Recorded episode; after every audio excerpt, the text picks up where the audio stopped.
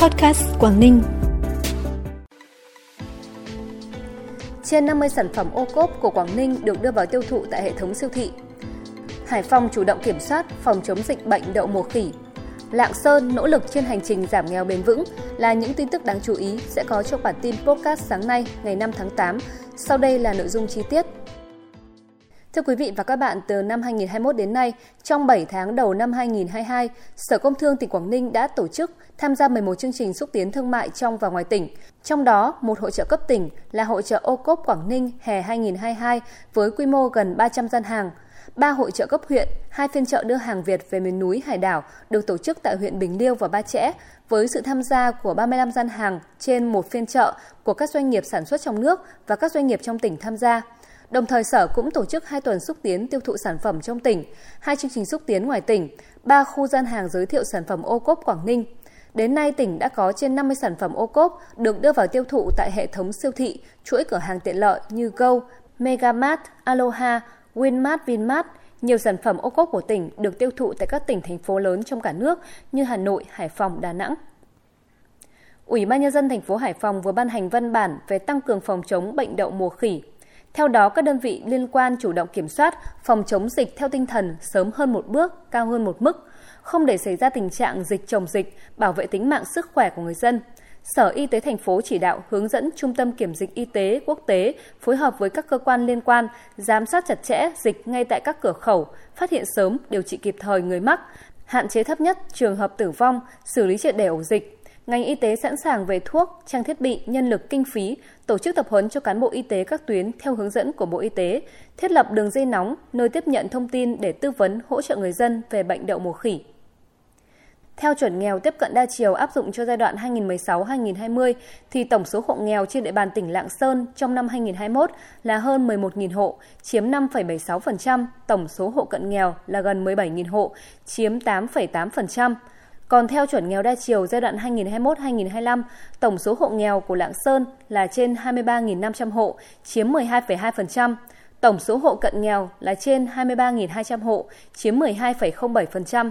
Xác định công tác giảm nghèo là một trong những nhiệm vụ quan trọng. Trong thời gian tới, tỉnh Lạng Sơn sẽ đẩy mạnh thực hiện các chính sách, chương trình, dự án giảm nghèo theo hướng bền vững, tăng cường khả năng tiếp cận của đối tượng thụ hưởng và sự tham gia của người nghèo, trong đó chú trọng đến các giải pháp khuyến khích người nghèo vươn lên thoát nghèo, đặc biệt là đồng bào dân tộc thiểu số. Ba tỉnh Thái Nguyên, Bắc Cạn và Cao Bằng có quốc lộ 3 đi qua, các tuyến quốc lộ và tỉnh lộ nhỏ hẹp, đèo dốc quanh co nguy hiểm. Trên các tuyến đường này, vận tải hàng hóa, nhất là vận chuyển vật liệu xây dựng, nguyên vật liệu, khoáng sản diễn ra khá sôi động. Lực lượng chức năng ba tỉnh đã xử lý nhiều trường hợp ô tô cơi nới thành thùng, chở quá tải trọng, Tuy nhiên, thời gian tới cần kiên quyết hơn trong xử lý vi phạm, lập lại trật tự trong lĩnh vực này. Theo đó, ngoài đẩy mạnh công tác tuyên truyền, lực lượng từng tỉnh cần tăng cường tuần tra kiểm soát, chủ động phát hiện, ngăn chặn và xử lý kịp thời các trường hợp người điều khiển, chủ phương tiện có hành vi vi phạm chở hàng quá tải trọng, quá khổ giới hạn, tự ý cải tạo phương tiện, thay đổi kích thước thành thùng xe ô tô trên đường bộ và các hành vi vi phạm pháp luật khác.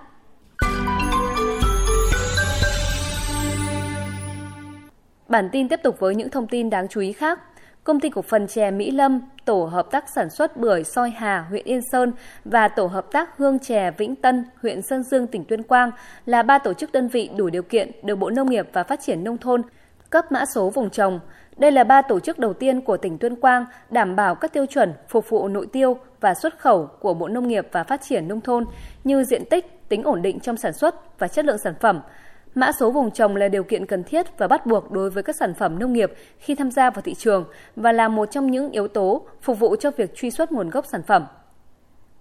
Hơn 200 đoàn viên thanh niên Công an tỉnh Bắc Giang vừa tham gia Ngày hội Hiến máu tình nguyện đợt 1 năm 2022 do Ban chỉ đạo vận động Hiến máu tình nguyện Công an tỉnh Bắc Giang phối hợp với Bệnh viện 198 Bộ Công an, Hội chữ thập đỏ tỉnh tổ chức sau một buổi sáng, ban tổ chức đã tiếp nhận 220 đơn vị máu an toàn đạt tiêu chuẩn của Bộ Y tế, chuyển về Bệnh viện 198, phục vụ công tác điều trị cấp cứu cho bệnh nhân. Công an tỉnh Hải Dương vừa phát đi thông tin cảnh báo tình trạng xuất hiện nhiều đối tượng giả danh cảnh sát phòng cháy chữa cháy thực hiện hành vi lừa đảo. Các đối tượng mạo danh này thường dùng phương thức thủ đoạn như gọi điện liên hệ với các cơ quan đơn vị doanh nghiệp, thông báo sẽ tiến hành thanh tra, kiểm tra và xử phạt về phòng cháy chữa cháy và cứu nạn cứu hộ với số tiền lớn. Sau đó, các đối tượng yêu cầu cơ quan đơn vị doanh nghiệp, hộ kinh doanh phải đăng ký mua tài liệu hướng dẫn về phòng cháy chữa cháy và cứu nạn cứu hộ, làm thủ tục cấp xác nhận đủ điều kiện về phòng cháy chữa cháy và cứu nạn cứu hộ, đăng ký huấn luyện nghiệp vụ. Công an tỉnh Hải Dương đề nghị các cơ quan đơn vị doanh nghiệp, hộ kinh doanh cần nâng cao cảnh giác và nắm vững một số thông tin quan trọng về hoạt động thanh tra kiểm tra về phòng cháy chữa cháy và cứu nạn cứu hộ của cơ quan công an để tránh bị sập bẫy các đối tượng mạo danh. Công an thị trấn Vị Xuyên, tỉnh Hà Giang vừa hỗ trợ một bé gái 13 tuổi đi lạc gần 200 km đoàn tụ với gia đình. Trước đó vào chiều ngày 31 tháng 7, trong lúc làm nhiệm vụ tuần tra kiểm soát, đảm bảo an ninh trật tự trên địa bàn thuộc tổ 18 thị trấn Vị Xuyên, Công an thị trấn Vị Xuyên phát hiện một bé gái có dấu hiệu bất thường đi trên đường. Tổ công tác đã nhanh chóng thăm hỏi, kiểm tra phát hiện bé gái có dấu hiệu suy kiệt sức khỏe, tinh thần không ổn định nên đã đưa về trụ sở để chăm sóc, đồng thời xác minh thông tin để tìm người thân. Sau khi được chăm sóc, sức khỏe tinh thần ổn định trở lại, cháu gái cho biết quê ở xã Gia Điền, huyện Hạ Hòa, tỉnh Phú Thọ, đã bỏ nhà đi hai ngày và bị lạc đến thị trấn Vị Xuyên. Sau khi nắm được thông tin, công an thị trấn đã tiến hành liên lạc với gia đình của cháu tại Phú Thọ để đến nhận lại cháu.